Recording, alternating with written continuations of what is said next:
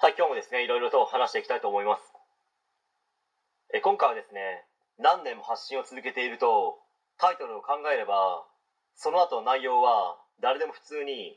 書けるようになりますよという話に関して、まあ、ちょっと話していきたいと思います。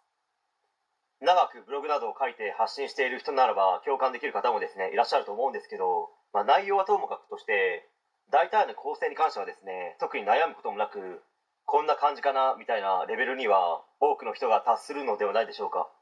一つのジャンルに絞っている場合はですね。なかなか難しい部分があるかもしれないですけど時事ネタとか雑記などのことをですね発信するとなった場合は多くの人がですねある程度は普通に書けるようになると思います、まあ、それを数年間ですね続ければ割と上位の方に入れるレアな存在になれると思いますし、まあ、そこからいろんな人とつながりができて、まあ、未来に向けてのですね自己投資という形になる部分もあるかと思います。ですね仮に子供の頃からやっていたとなった場合ですね個人的には人生においてですねかなりプラスになると思うんですよ。逆に何も発信をしてないとなった場合ですね、まあ、どうやってその人を知ればいいのか、まあ、どんな人間なんだろうなとか、まあ、どんな考えを持っているんだろうなとなり、ま、なかなかですね選ばれるような人間頼りたいと思われる人間にはなりづらいと思います、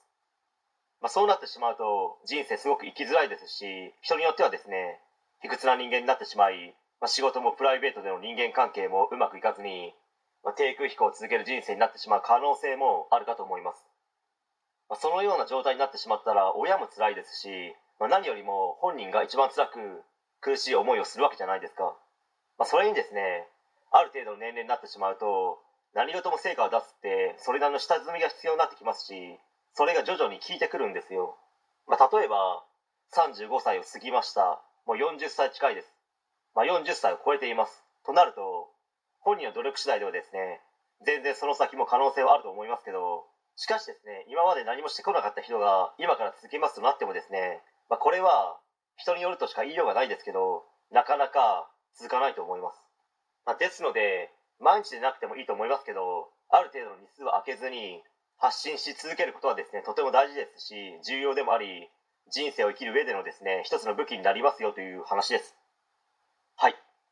え今回は以上になります。ご視聴ありがとうございました。できましたらチャンネル登録の方よろしくお願いします。